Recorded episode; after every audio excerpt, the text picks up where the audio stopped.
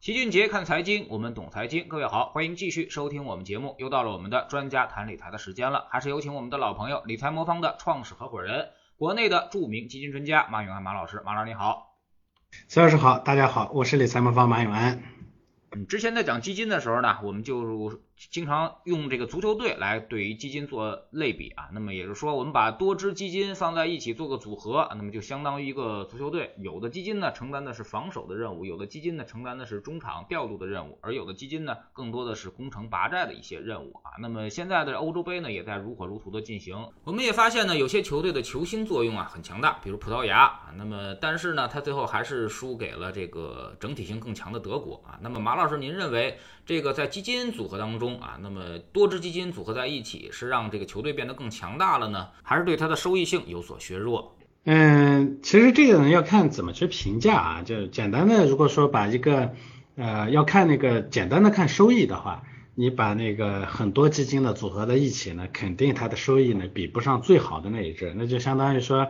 呃，我在这个球队里头呢，我有后卫，我有守门员是吧？嗯，那我当然也有前锋。那么简单的要比进球数的话，那平人均一平均肯定是这个不如光比前锋的那个进球数呢要要要多啊。所以这是，但是咱们也知道说赢球呢不能光看前锋是吧？如果说没有后面的这个后卫，没有守门员守好后方，没有这个后面的人呢守好后后半场是吧，没有人给前面的传球的话，那前锋呢可能要要要想这个得到一个好的结果也不容易。那从呃基金配置的角度来说也是一样的。呃，我们知道呢这个。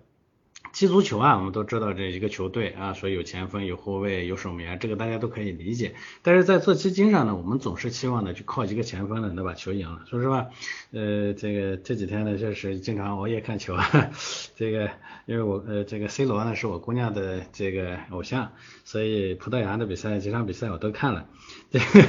这个我觉得这个葡萄牙的这个比赛呢，简直就像一个呃，光看明星没有好的组合配置的一个一个一个。一个典型的范本啊，嗯，C 罗很厉害，但是确实架不住猪队友这个两个乌龙球的祸害啊，我感觉这个很有意思。嗯，那像这个，嗯，足球联赛里头呢，它有射手榜啊，像 C 罗啊、梅西啊这样的战绩傲人的足球先生是吧？基金里头其实也有爆款基金和明星基金，当然了，这两者还有点差异，就是 C 罗呢，他多半说这个之前的这个球踢得不错，下一场踢得不错的概率还是蛮高的，是吧？他可以一直强悍，但是爆款基金呢，还有个问题，就是他能不能像 C 罗这样持续的强悍下去？很多时候呢，历史业绩好呢，跟未来呢之间的关系不大。所以很多时候大家会发现，这个光凭一两个明星呢踢不行一场足球，其实追这个爆款的基金呢，其实最终呢也挣不到钱，这是一个道理。呃，给大家举个简单的例子，二零二零年的股票型基金的冠军，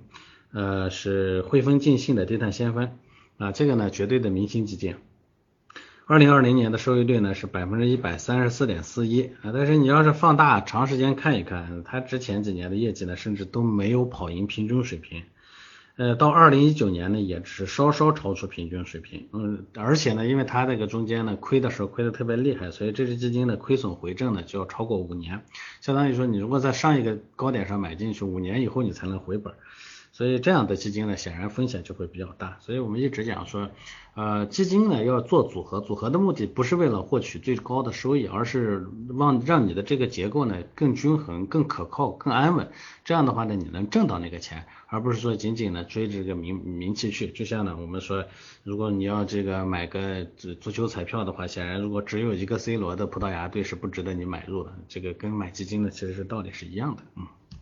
嗯。那么这个足球队啊，分很多角色啊，比如说这个主帅啊，那么前锋、后卫啊、门将啊，那么比如说理财魔方在建立基金的时候，会考虑这些不同的角色吗？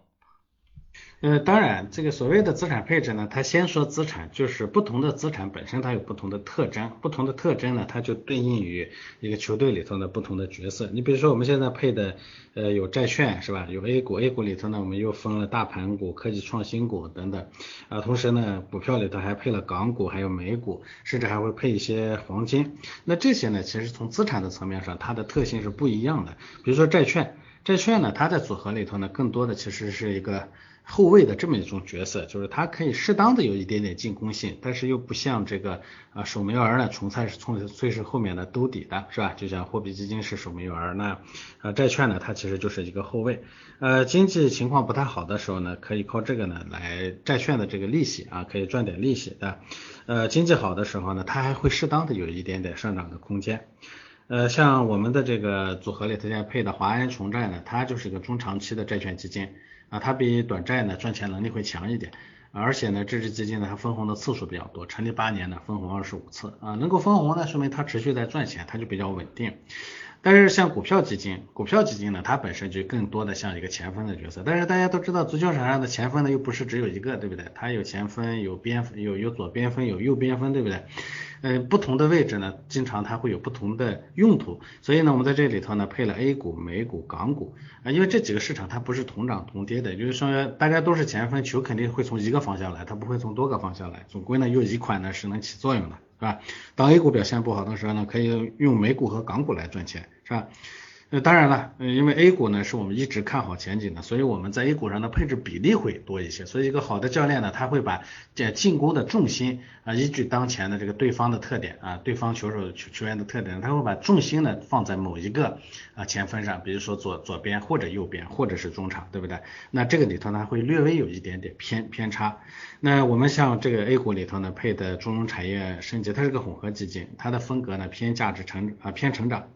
呃，成立至今呢，它累计收益率大概百分之一百五了，年化收益率大概也有百分之三十四。从一九年七月以来呢，一直有超额收益，呃，比这个同类的平均值呢要高很多。而且呢，像它主要做的是科技股，科技股本身它就是有长期投资价值的，所以它是在我们这个配置里头，相当于就是那个进攻的球员。港股呢有很多投资标的，它是 A 股没有的，而且港股的估值呢又更便宜，所以就相当于一个潜力选手，它经常呢会有出其不意的表现。像我们这个里头呢选的是国富亚洲机会，这个呢是一个 QD 啊，它其实本质上就是那个潜力选手啊。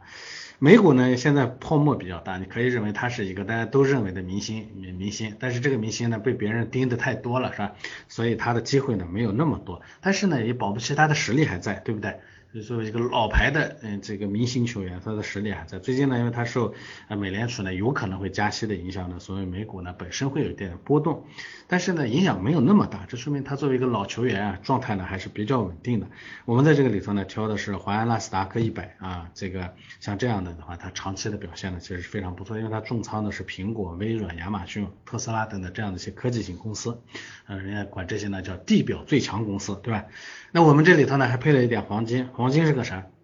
黄金是个反向配置，我一直讲的，它呢其实与股票啊、债券、货币等等资产的相关性呢相对比较低，在极端环境下呢，黄金呢其实是一个防止所谓黑天鹅的一个很好的工具啊，这就相当于一个整个啊整个场上的这个你拿货币或者是黄金类似这样的产品都可以作为守门员的这样的角色，就当大家都不行的时候，最后一下子还得靠它来扛着。啊，我一直讲管这个呢叫叫压舱石，其实就这个这这个效果。所以从资产配置的角度来说，它每个角色其实都有它的定位啊，不能说呃就像一个好的教练，他一定是场上的各个位置都有人啊，不会说把所有的资资源都砸在说咱们十一个人全都当前锋那样的球队肯定不是个好球队，对不对？那么从组合的角度来说，它其实也一样，不能所有的资产都去进攻，因为所有的资产都去进攻，你防不住后方啊，这个的结果呢就会很悲惨啊，所以大概是这么一个情况。啊，嗯，其实经常很多人都问我一个问题啊，就是说，呃，一个 C 罗不行，那我如果配十一个 C 罗呢？啊，那么就让 C 罗当后卫、当边锋、当这个中场，你觉得行不行呢？这个显然，呃，C 罗呢不是一个好的，我想啊，不见得会是一个好的后卫。嗯，这一点虽然没有证明，但是他他是个好前锋，但未必是个好后卫。但我想 C 罗肯定不是个好守门员，因为守门员呢，他要他接受的训练，这个呢跟这个。呃，因为我本身当过守门员，所以我就知道守门员的要求、素质要求呢，跟这个呃前锋呢不太一样。其实我也当过后卫，我知道后卫呢，其实角色要求呢跟前锋呢也不一样。前锋要求的呢是抓住机会突袭的能力，所以进攻性必须得特别强。而后卫呢是一定不能漏球，所以后卫的后卫的这个要求呢是体力好啊，这个盯防能力强。呃，前锋呢就要求抓机会、抽冷子的能力呢必须得好，这其实呢对人的素质要求本身它是相悖的啊，相当于身强力壮、体力好，然后呢这个呃这个能很好的防防到后卫的，你要到前锋上呢，它灵活性可能就不够啊，所以我觉得呃真的要把十一个 C 罗放在一起，我也不能说他是个弱队，你要是十一个 C 罗去打一个一般队呢，可能没问题，但是要强强对决中十一个 C 罗还真不一定能打得过啊前中后各个位置呢都均衡的一个没有 C 罗。的球队，这还真是不一定啊。嗯，组成足球队的方式其实有很多啊。刚才马老师所说的这个，大概是按照这个大类资产配置来做的一个分类啊。还有一种现在做的资产配置的方式呢，就是我们利用这个投资资产的相关弱相关性啊，或者是负相关性来进行这个投资。比如说，同样是投资 A 股的两只基金，可能它从风格上啊，比如说一只是偏向于大盘进攻，一只是偏向于这个成长，另外一只偏向于这个保守的这个稳健投资啊。那么您是否考虑过这用这种就是风格上的？或者是用这种呃它的这个周期上的不同啊，那么来做相互抵消这种资产的配置方式呢？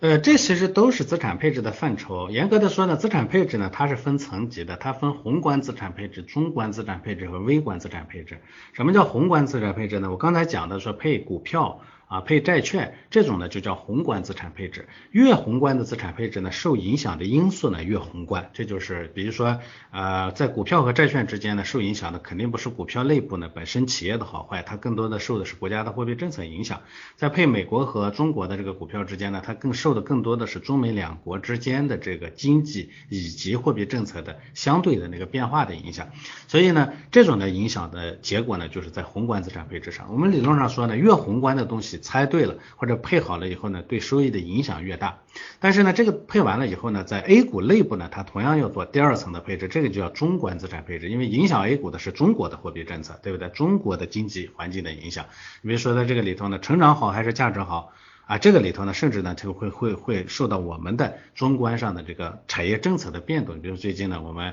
又在从事这个啊，是吧？这个呃进口替代呀，我们的这个科技创新呢，遭受到人家的围剿以后呢，我们还要不停的持续的在这上面发力啊。我们的芯片呢，要举国之力去去突破啊，等等。类似于这种中观上的产业政策的影响呢，它会影响到中观资产配置。这个我们也是做的。大家会看到李三方方在 A 股内部呢，也是分结构的，甚至我们也会分行业。不过呢，行业的这种变动呢，有。有时候呢，它跟不上，变动呢太频繁，你你很难去猜测，所以呢，这个呢就。呃，理论上如果你能跟得上，你当然要去做做配置，这是中观资产配置。再细一层呢，就是微观资产配置。这些行业呢，更多的叫微观资产配置啊。当然在底下呢，更多的再去看更细的这个风格，比如说行业板块啊，甚至一些个股，这个呢就叫微观资产配置。投资里头呢，越宏观的东西呢，最后给长期收益带来的价值越大。我们一般常常规说的资产配置说的都是宏观资产配置。大家应该听过一个话说，一个一个投资的最后的结果呢，可能有百。百分之九十以上是来自于宏观资产配置做得好还是不好啊？所以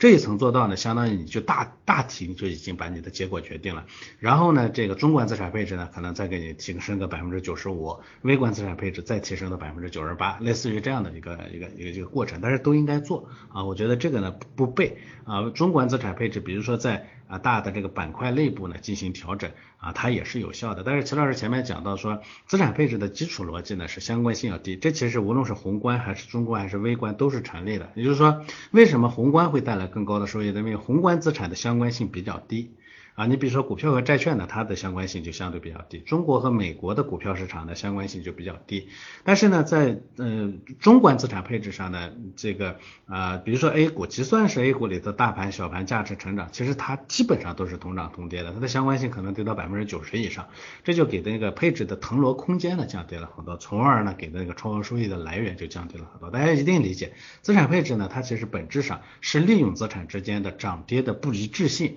来通过此此消彼长的这个这个对消呢，降低风险。提高收益的，因为所有的资产最终都有个内在收益率，把这个抵消掉以后呢，把这个波动抵消掉以后呢，那个内在收益率呢得来的就会更稳定一些。我们一直讲，这个市场上我们挣到的钱其实是资产自然上涨的钱，只是对为什么要做资产配置，是把那个单资产那个波动把它尽量消除掉，让我们能可靠的拿到那个人家的内在收益而已啊。所以这个这个结果呢是不相悖的啊。乔老师问的这个问题其实不相悖啊。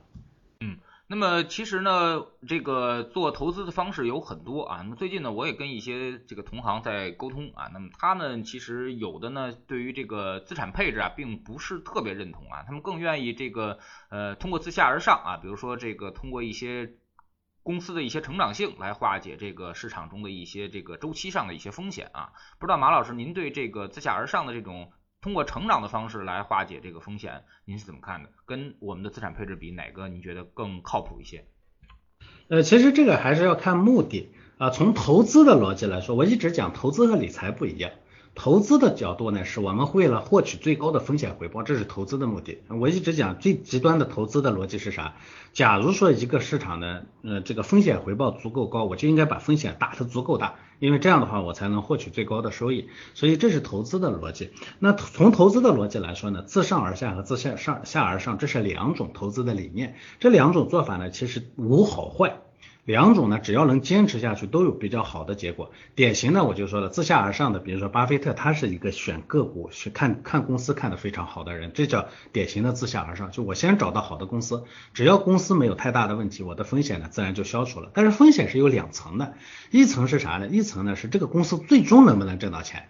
第二层呢是中间的波动会怎么样。那么自下而上的呢，它能解决头一个风险，就是他找的公司确实是不错，最终一定会涨起来。它，但它不能解决第二个风险，就中间的波动呢，我有时候挺大的。比如说巴菲特呢，他在早期如果他只选股票的情况下。只在股票内部做的情况下，其实它的波动还是蛮大的啊，这是左侧或者说自下而上投资的一个天然的弊端。但是因为他的公司选得好，所以他最终呢一定能把那个啊收益呢给兑现了。后来呢，其实巴菲特呢他自己也开始进入了多资产配置的这样一个这样一个路，所以大家会看到巴菲特的这个投资里头，其实说是做股票，其实他的资产分配的是特别多元的啊，所以相当于呢他从啊自下纯粹的自下而上呢，其实后来呢兼带了一部分自上而下的资产配置的这么一个角色。那么另一个呢，就是咱们知道的这个呃全天桥水基金，桥水呢是个非常典型的自上而下的这个配置模式。啊，自上而下的这个逻辑呢，因为它首先呢做好的是资产配置，所以它的波动呢会比自下而上的要好很多。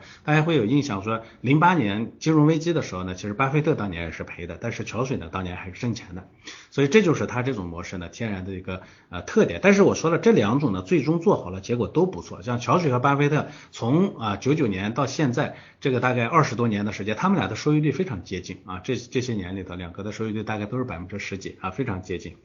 呃，这是从投资的角度来说，但是从理财的角度来说呢，我们讲讲理财呢是为了把我们个人。所能兑现呃所能拿到的钱兑现了，人家基金经理呢赌一把，最后呢只要能实现超高收益，结果中间的过程人都会忘记掉的，因为人家最终的收益率很高，是吧？呃，这这是基金经理呢脑袋上顶着的这个职业标签，只要收益率高，他以后呢前途一片光明，因为大家都看这个收益率去的，对不对？但是从我们个人的角度来说呢，我们必须得考虑这个收益率我能不能赚得到，所以我们就讲说这个后面的风险能不能控制得住，而从呃。呃，理财的角度来说呢，自下而上呢，它天然蕴含的这种高风险的特性，使得在理财里头它未必会是最好的。我一直讲，理财做理财机构的人一定要考虑最终客户能不能挣到钱，而不能仅仅的为最终一个高收益率去服务。啊，就前面我讲的说，无论是左侧啊，无论是自上而下还是自下而上，都能能得到比较好的这个最终的收益。但是呢，自下而上呢，因为它天然的这种特性。因为大家都知道，巴菲特特别有名的例子，原来投这个啊投这个可口可乐是吧？那可口可乐呢，他拿到手里头呢，其实最终呢，到真正的价值变现，所以大家都发现哦，还真是他看的挺对的，这个股票最后涨起来，中间其实他也煎熬了很长的时间，因为。嗯，所谓的这个自自下而上，它基本的逻辑就是我发现了你们没有发现的股票的价值。那既然大家都没有发现，这代表着说他早期当这个买的人买进去的时候，他有可能中间呢会经历比较长的价值发现的一个过程。所以，所以自下而上的这个波动呢是比较大的，这就会导致自下而上的基金呢，往往它的风险是比较大的。其实我刚才讲到的这好多这个波动率比较大的这个基金，往往都是自下而上的。呃自下而上的，而自上而下的呢，其实波动率呢一般都会小一些。所以我的结论就是，投资的角度来说，自上而下和自下而上没有优劣，两个只要坚持下去都可以。但是理财的角度来说，自上而下比自下而上要好很多，因为理财的优先目标，第一目标是先把风险控制住，让大家能赚到那个钱啊，这是不一样的。嗯嗯，那么刚才我们说了，这个投资呢，就相当于组一支足球队啊。那么在比赛中啊，或者是在这个赛前。有的时候呢要针对对手啊进行阵容调整啊。那么呃，比如说用户买了这个理财魔方的产品，你们是不是也会呃经常的针对这些市场的不同的变化来根据有针对性的调仓啊？那甚至呃有用户反映说你们调仓的还很频繁啊。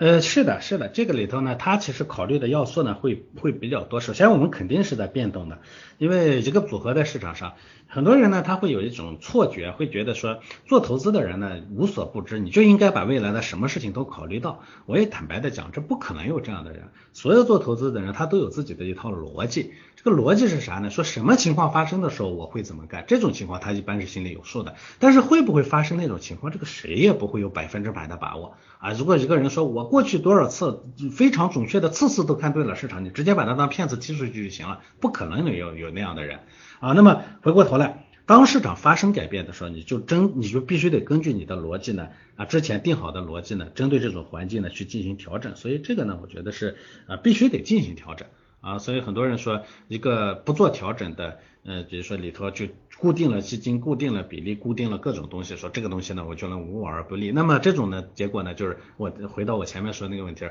最终这种结果呢配置呢有可能结果不错，但是中间呢投资者可能会经受特别大的煎熬，而导致大部分的人最后赚不到那个钱啊，这是他最大的问题。所以理财魔方的调整呢，它会是有两部分的调整，一部分呢就是针对市场的变动啊进行的调整。我们大概平均下来会针对市场的变动呢，会在三个六三到六个月左右会进行一次大的调仓。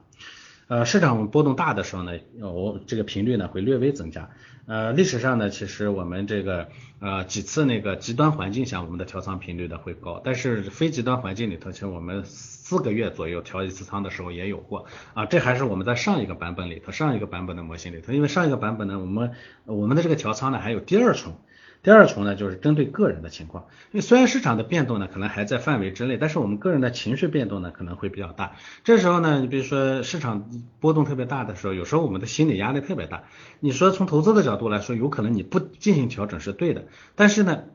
你要真不调整的话，投资者情绪压力他他自己待不住，他就跑掉了。跑掉了以后呢，我也一直讲说，这个时候呢，你最终我就是坚持不动，最后呢，我是能拿到一个超高高收益率，但是我投资者跑掉了，最终呢，他拿不到。啊，那那我做这个收益率就没有意义，所以我们还会针对个人的情况来进行调整，因为我们理财魔方呢有一个情绪检测系统，它会关注用户的这个焦虑度啊，如果说特别焦虑，我们所有的这种伴随着服务、情绪安慰等等这些效率手段都失效的时候，我们也会对它进行适当的这个仓位调整，这样的话防止它这个情绪崩溃。那么以前呢，因为我们没有办法呢，针对这个每一个客户呢做精细的这种仓位的啊这个这个风险的。监控与调整，所以我只能就整个组合所有人呢，我都进行一下调整。当大部分人的情绪为压力比较大的时候，我我都响应一下，这就会导致呢，所有有些人呢，他觉得我其实情绪很稳定，你为啥老给我调啊？以前呢会有这种情况，那现在呢，因为我们理财方的服务体系呢越来越个性化，越来越伴随，就我们叫个性化定制与伴随式服务，所以呢，我们的投资模型呢现在其实越来越稳定了，像呃。呃，我们的投资模型上线到现在呢，大概也都快半年了。这半年呢，中间其实就调过一次，主要的调整呢，是因为我们的基金池定期的更新了啊，资产的配置比例其实调的比例呢是非常低的。但是就个人来说呢，有的人如果他情绪压力波动比较大的时候，他的调整频率仍然是比较高的。我觉得这个东西呢要辩证的看。呃，一我一直讲，不是说不调就是对的。因为有些时候呢，调整呢会带来从投资的角度来说呢，会带来更高的这个收益，降低更多的风险，这个呢调整它就是对的。第二呢，啊有时候呢我们可能从投资的角度来说，这样的调整是不对的，但是不调整呢，我们的投资者受不了。那么这个时候呢，你也应该进行调整，因为我们最终的目标是让投资者挣到钱，而不是说我就坚持对的，我管你能就受得了受不了，我最终呢只要能拿到一个超额收益率，我事后呢能解释这个问题就行了。从基金经理的角度来说，这样做是很对的，因为这是他的职业生涯中光灿灿的招牌。但是从我们这样一个服务机构的角度来说，我如果做不到让我的投资者盈利，我拿那个超额超额收益率有什么意义呢？没有任何意义啊。嗯。呃，根据这个不同的基金啊，不同的资产，然后组成足球队。现在这个思想呢，大家可能普遍比较接受了啊。但是另外一个问题就是，呃，你们选的这个后卫或者是前锋啊，那么可能并不是特别好啊，也也不是在同类基金里面表现最好的啊。那么请问你们选择这些基金啊，那么依据是什么？呃，这个呢，确实有很多投资者呢也来提过哈，这个一个基金呢，其实比如说拿 A 股的来说，它呢这里头呢作为后卫的部分呢，有可能它是它它有自己的这个行业或者板块风格。这种情况下，当这个行业或者板块整体表现不佳的时候，它的业绩呢，在所有的公 A 股基金里头的表现呢就会差一些。我给大家举个例子，像我们现在组合里头呢有交银经济新动力。哎，它前一段时间的排名其实一直不太好，最近呢，这个市场呢，就它的主要的投资方向又起来了，它业绩呢开始恢复了。但是呢，因为今年以来呢，它所投资的那些方向总体不太好，所以，呃，今年以来的累计涨跌幅呢是负的啊，所以有很多投资者问说，哎，你为为什么不把它踢出去啊？那我正好趁这个机会给大家解释一下，这个交银经济新动力呢，它配的都是什么新能源汽车啊、半导体啊、消费电子啊这些科技成长股，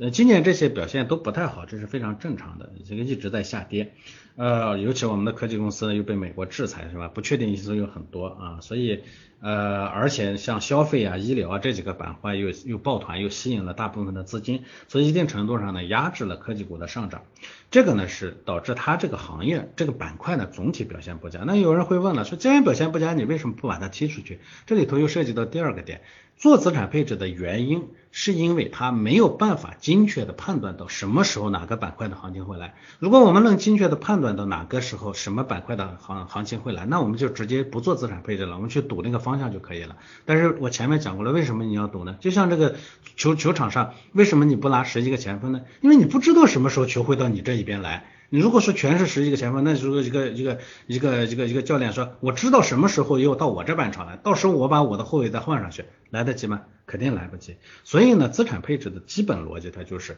既然这个像科技创新这些是长期的方向，你又不能确定什么时候来的时候，在这个地方你必须得放着人，而不能说等着啊很鸡贼说，哎，我要想把市场上的所有钱都赚到，哎，市场这个板块不好的时候我就把它踢出去，那样的结果是一定是鸡飞蛋打。那回过头来讲。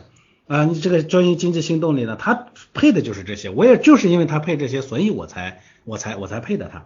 那么科技股表现差的时候呢，你如果这个基金呢表现还反而好了，我还反而会把它踢出去。为啥呢？我本来配你就是为了让你奔着这个方向去的，相当于你是一个很好的。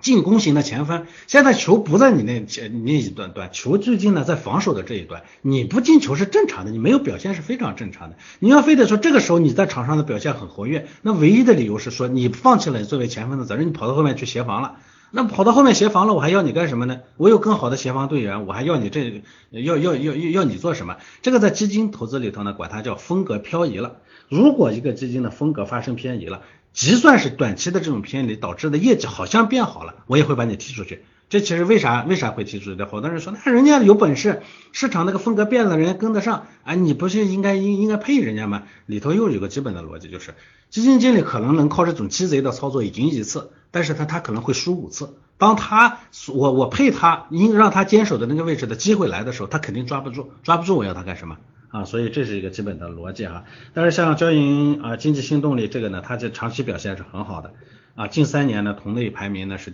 嗯第五，累计涨幅呢百分之一百九十四点八。所以在中盘基金里头，它其实算是相当不错的基金了。而且一八年市场惨淡的时候，它的回撤也比很多创业板指数的这个基金呢要啊做创业板的基金呢要好得多。所以这个基金经理他的风险控制能力也是非常优秀的啊。所以不要因为一个基金短期业绩不佳就抛弃它，你主要还看它的这个短期业绩不佳是因为它。它的板块，它本身的风格最近表现就不太好呢，还是因为他自己操作不好？如果他自己擅长做的风格呢表现很好，他自己表现不不行，那可能是他的投资出问题了。这个时候你才要动心思把它踢出去啊。那你们是怎么做这个基金的追踪的呢？啊，我们知道这个基金的业绩一般都是在这个季报里面公布，也就是说相差大概得有两三个月的时间啊。那么无非它能够披露的就是每天的净值，那么能根据这些净值里面发现它的一些蛛丝马迹吗？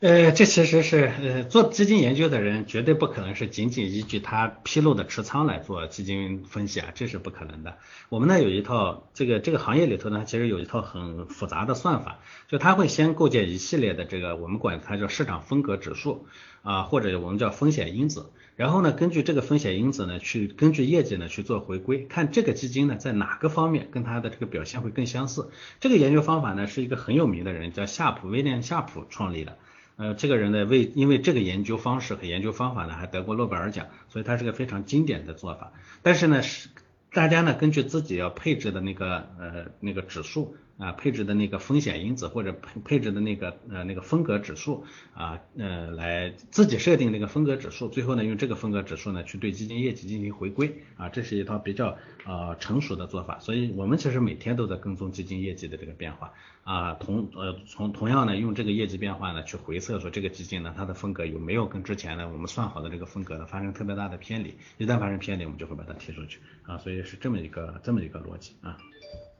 好，非常感谢马老师今天做客我们的这个节目啊。那么也是在说到了这个基金组球队的一些问题啊。那么这个这个比喻呢，其实是深受大家欢迎啊。那么现在大家能接受了啊，不同的球员组织在一起，然后能够爆发出更大的一个战斗力啊。嗯，其实投资呢，它更像是一场马拉松啊，是一场非常长的一个长跑。而不，你不能够这个一在马拉松这个开开始跑的阶段啊，就开始玩玩命冲刺啊。如果你前面冲刺太猛的话，那么很容易就是口吐白沫，然后倒地了啊。短跑跑得好的，往往它就会遇到一个这个净值大幅回归的这么一个过程啊。所以说净值来回波动，嗯，这就是造成了很多的基金的这么一个困扰。所以说我们用更多的基金呃组合在一起，目的呢就是让它更加的平稳啊。那么每年都是六七十分啊，那么长期。三五年坚持下来，就能达到一个九十分甚至是九十五分的这么一个水平啊，这就是我们一个长期投资的一个目的，在长期范围内啊，那么跑到这个市场的前列去